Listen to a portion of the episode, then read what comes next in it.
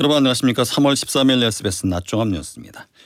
어젯밤 한국타이어 대전공상에서 불이 나 인근 학교가 등교를 중지하고 경부선 고속열차가 우회 운행했습니다. 미국 실리콘밸리 은행 파산에 이어서 뉴욕 암호 화폐은행 한 곳이 파산해 연쇄 도산 우려가 커지고 있습니다. 이른바 뇌전증 병역비리 사건을 수사하는 합동수사팀이 브로커와 병역 면탈자 등 137명을 적발해 재판에 넘겼습니다. 정부의 일제 강제동원 해법에 대한 긴급 현안 질의를 위해 국회 외교통일위원회 전체 회의가 야당 단독으로 열렸습니다. 이상 이 시간 주요 뉴스입니다. 첫 소식입니다. 미국 실리콘밸리 파산 이틀 만에 뉴욕의 암호화폐 은행 한 곳이 또 파산했습니다. 미 재무당국은 파산은행 두 곳에 대한 모든 예금을 보호하겠다고 긴급 대책을 내놨지만 연방정부 차원의 구제 금융은 없을 것이라고 선을 그었습니다. 워싱턴에서 김현수 특파원입니다. 미국 뉴욕주 금융당국은 암호화폐 전문은행 시그니처 은행을 폐쇄했다고 발표했습니다. 실리콘밸리 은행이 파산한 지 이틀 만입니다. 자산 규모 117조 원인 시그니처 은행은 실리콘밸리 은행 파산 이후 주가가 폭락하고 유동성이 바닥났습니다. 미국 정부는 긴급 대책을 발표했습니다. 보험 한도에 상관없이 파산 은행의 모든 예금을 보호하기로 하고 전액 인출 가능하도록 했습니다. 이를 위한 자금은 세금이 아닌 연준의 별도 기금으로 충당하기로 했습니다. 은행들이 내놓는 국채 등을 담보로 연준이 시중은행에 자금을 대출하는 방식으로 은행의 유동성 위기를 막겠다는 겁니다. 그러나 제니 델런 미 재무장관은 연방정부 차원의 구제금융은 없을 거라고 선을 그었습니다. 옐런 장관은 2008년 금융위기 이후 이뤄진 금융개혁으로 미국 은행들은 안전하고 자본도 충분한 상태라고 강조했습니다. 미 예금보험공사는 파산은행 자산에 대한 경매 절차에 착수했습니다. 미 금융당국은 대형 은행들이 파산은행들을 통째로 인수하는 게 사태 해결의 최선책이라고 보고 매각 작업도 추진하고 있습니다.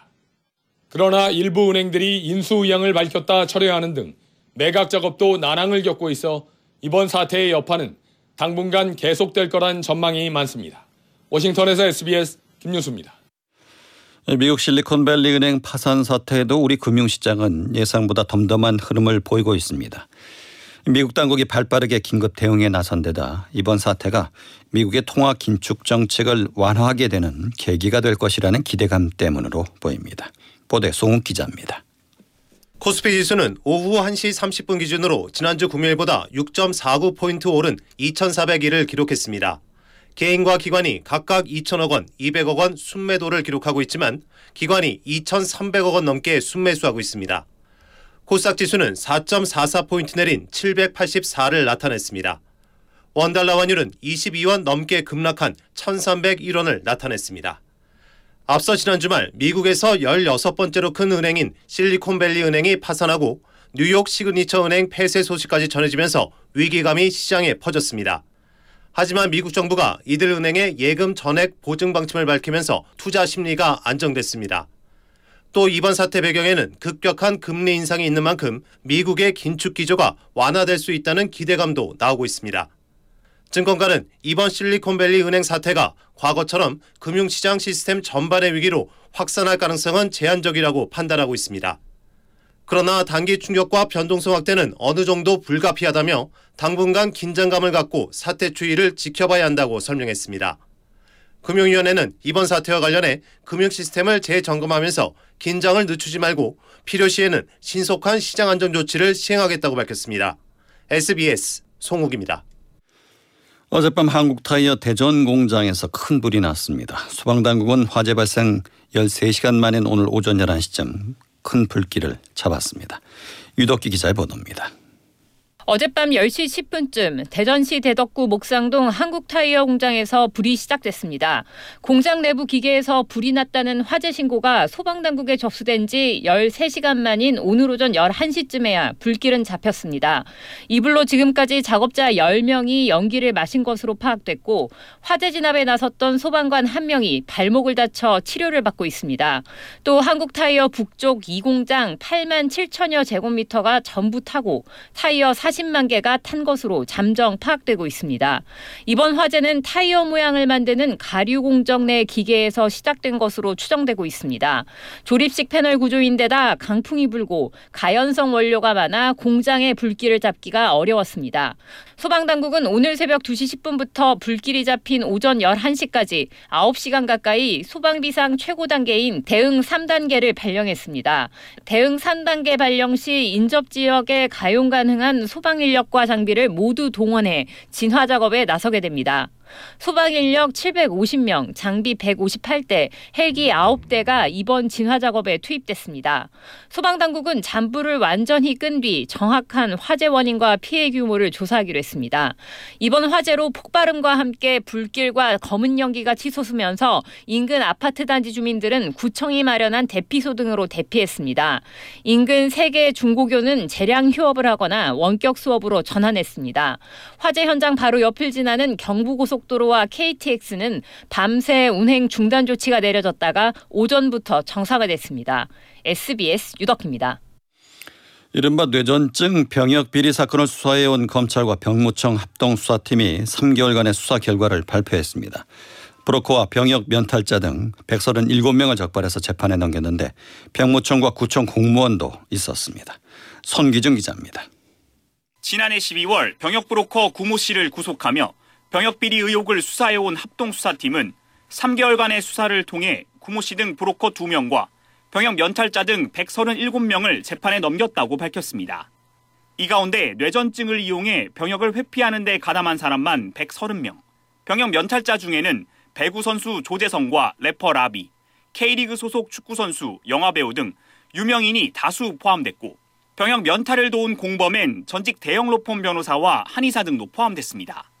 병역 면탈자들은 브로커와 가담자들의 도움을 받으며 신체 검사 전 단계에서 뇌전증 환자로 행세하며 병역을 회피했습니다.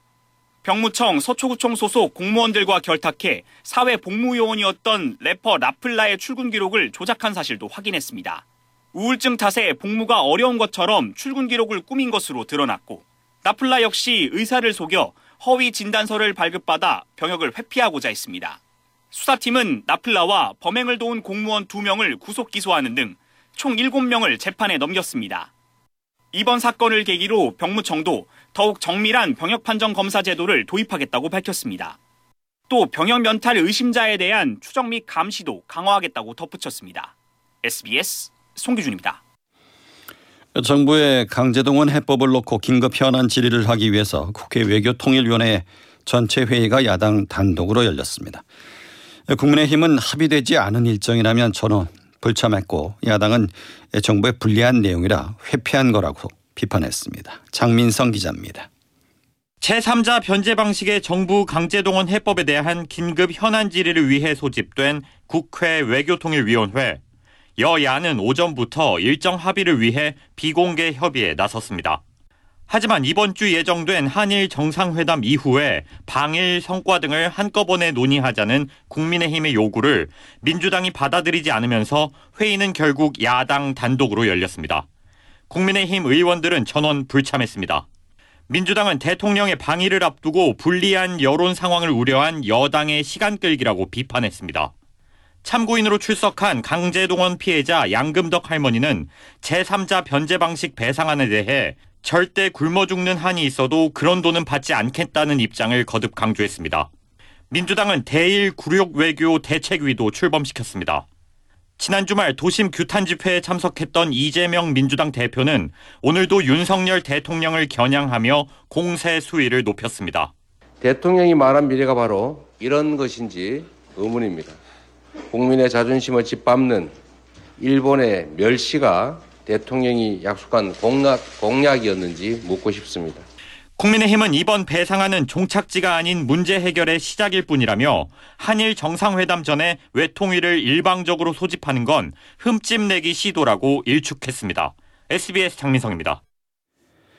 국민의힘 김기현 대표가 사무총장의 친윤계 핵심인 재선의 이철규 의원을 임명했습니다. 사무총장은 총선 공천 때 공천관리위원회 부위원장으로 실무 책임을 맡습니다. 이 사무총장을 보좌하는 전략기획부총장과 조직부총장에는 친윤계 초선인 박상민, 배현진 의원을 각각 임명했습니다. 지명직 최고위원은 초선인 강대식 의원으로 채워졌습니다. 수석 대변인은 초선인 강민국, 유상범 의원이 대변인은 원내 인사인 윤희석 전 서울 감동갑 당협위원장, 김혜령 전 대선 선대위 대변인, 김민수 전 경기 성남 분당을 당협위원장 등 3명이 맡습니다. 북한이 어제 잠수함에서 미사일 두 발을 발사했습니다. 오늘부터 시작되는 한미연합훈련에 대한 반발로 보입니다. 보도에 홍영재 기자입니다. 북한 잠수함이 어제 아침 동해 신포 인근 해상에서 순항 미사일 두 발을 발사했습니다. 합동참모본부는 북한 잠수함이 미사일을 수중에서 발사했다며 분석 중이라고 밝혔습니다. 합참은 북한 잠수함의 미사일 발사 소식을 하루가 지난 오늘 새벽 공개했는데 발사 사실을 앞서 공개할 경우 우리와 미국의 감시 정찰 능력이 드러날 가능성이 있어 공개 시점을 조절했다고 밝혔습니다. 그러면서 북한이 현재 동계훈련의 막바지 단계 중 잠수함 부대의 검열을 진행하다 미사일을 발사했고 한미가 이미 발사 징후 단계를 포착해 주시하고 있었다고 밝혔습니다. 합참은 북한 발표와 우리 탐지 내용 간의 차이점이 있다며 북한이 잠수함 순항미사일 발사 정보를 과장해 공개한 걸로 의심하고 있다고 밝혔습니다. 북한 조선중앙통신은 오늘 아침 잠수함인 824 영우함이 동해 경포만 수역에서 두 기의 전략순항 미사일을 발사했다고 전했습니다. 중앙통신은 발사된 두 기의 전략순항 미사일들이 동해에 설정된 1,500km 개선의 표적을 팔자형 궤도로 2시간가량 비행해 표적에 명중했다고 밝혔습니다. 북한의 이번 잠수함 미사일 발사는 오늘부터 시작된 한미연합훈련 자유해방패에 반발하는 차원으로 보입니다. 앞서 북한은 김정은 총비서 주재로 당 중앙군사위원회 확대 회의를 열고 전쟁 억제력을 보다 공세적으로 활용하기 위한 중대적 실천적 조치들을 결정했다고 밝혔습니다. SBS 홍현지입니다. 공군이 오늘 시작하는 한미연합 연습 자유의 방패와 연계해 전시 제공권 장악을 위한 출격 훈련이 펼쳐집니다.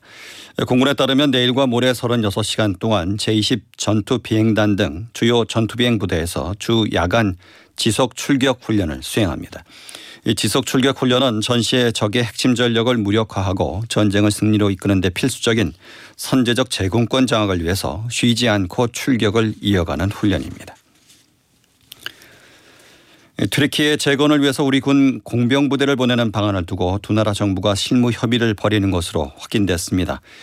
튀르키예가 파병을 희망하고 있는 만큼 우리 군도 본격적인 준비를 하고 있습니다. 김태훈 국방 전문 기자의 보도입니다. 정부가 지난 8일 파견을 결정한 튀르키예 지진 긴급 구호대 3진의 주임무는 이재민 임시거주촌 조성입니다.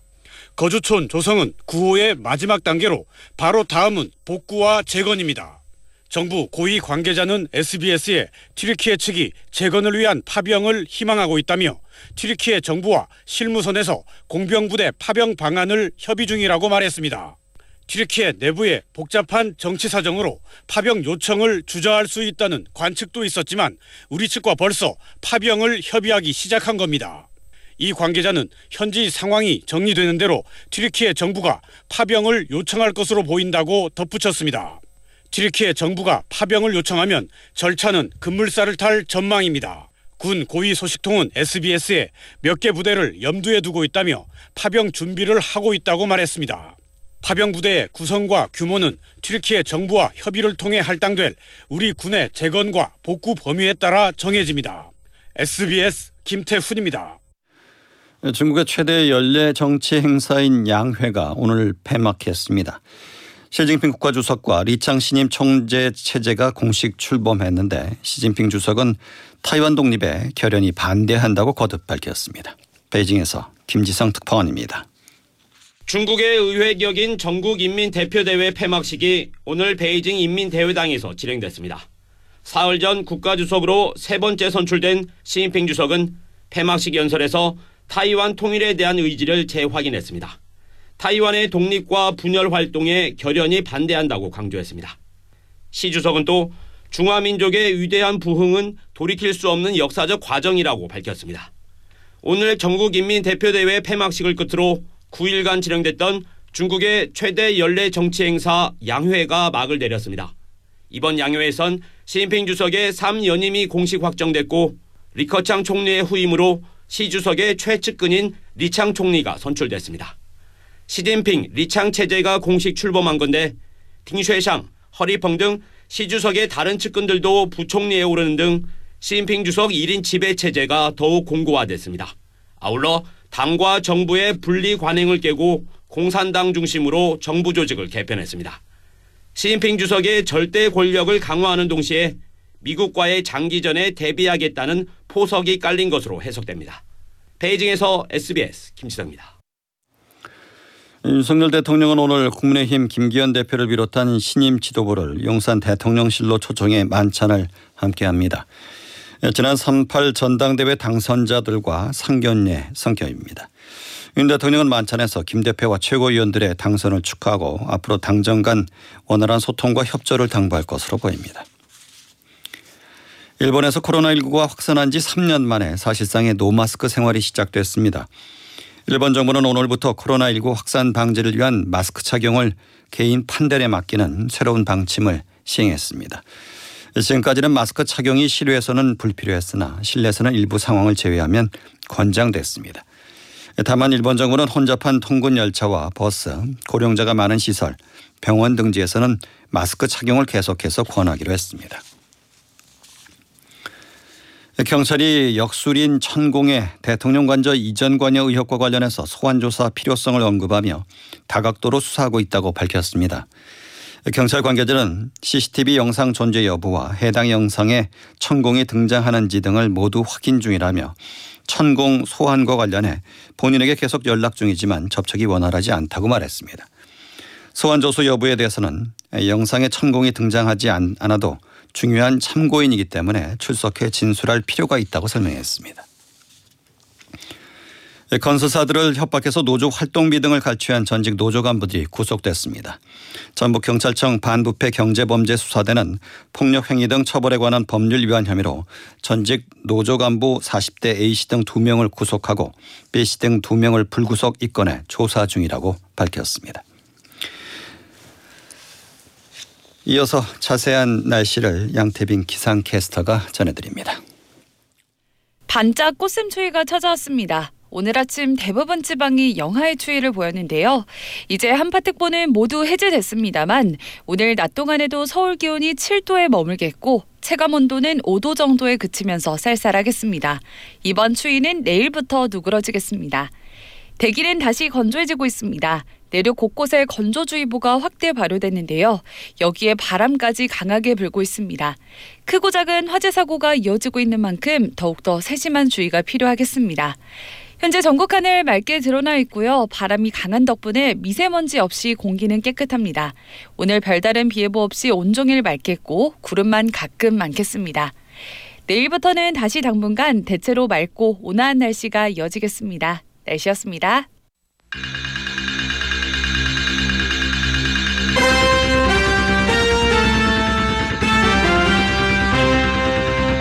SBS 낮종합 뉴스 진행의 박광범이었습니다.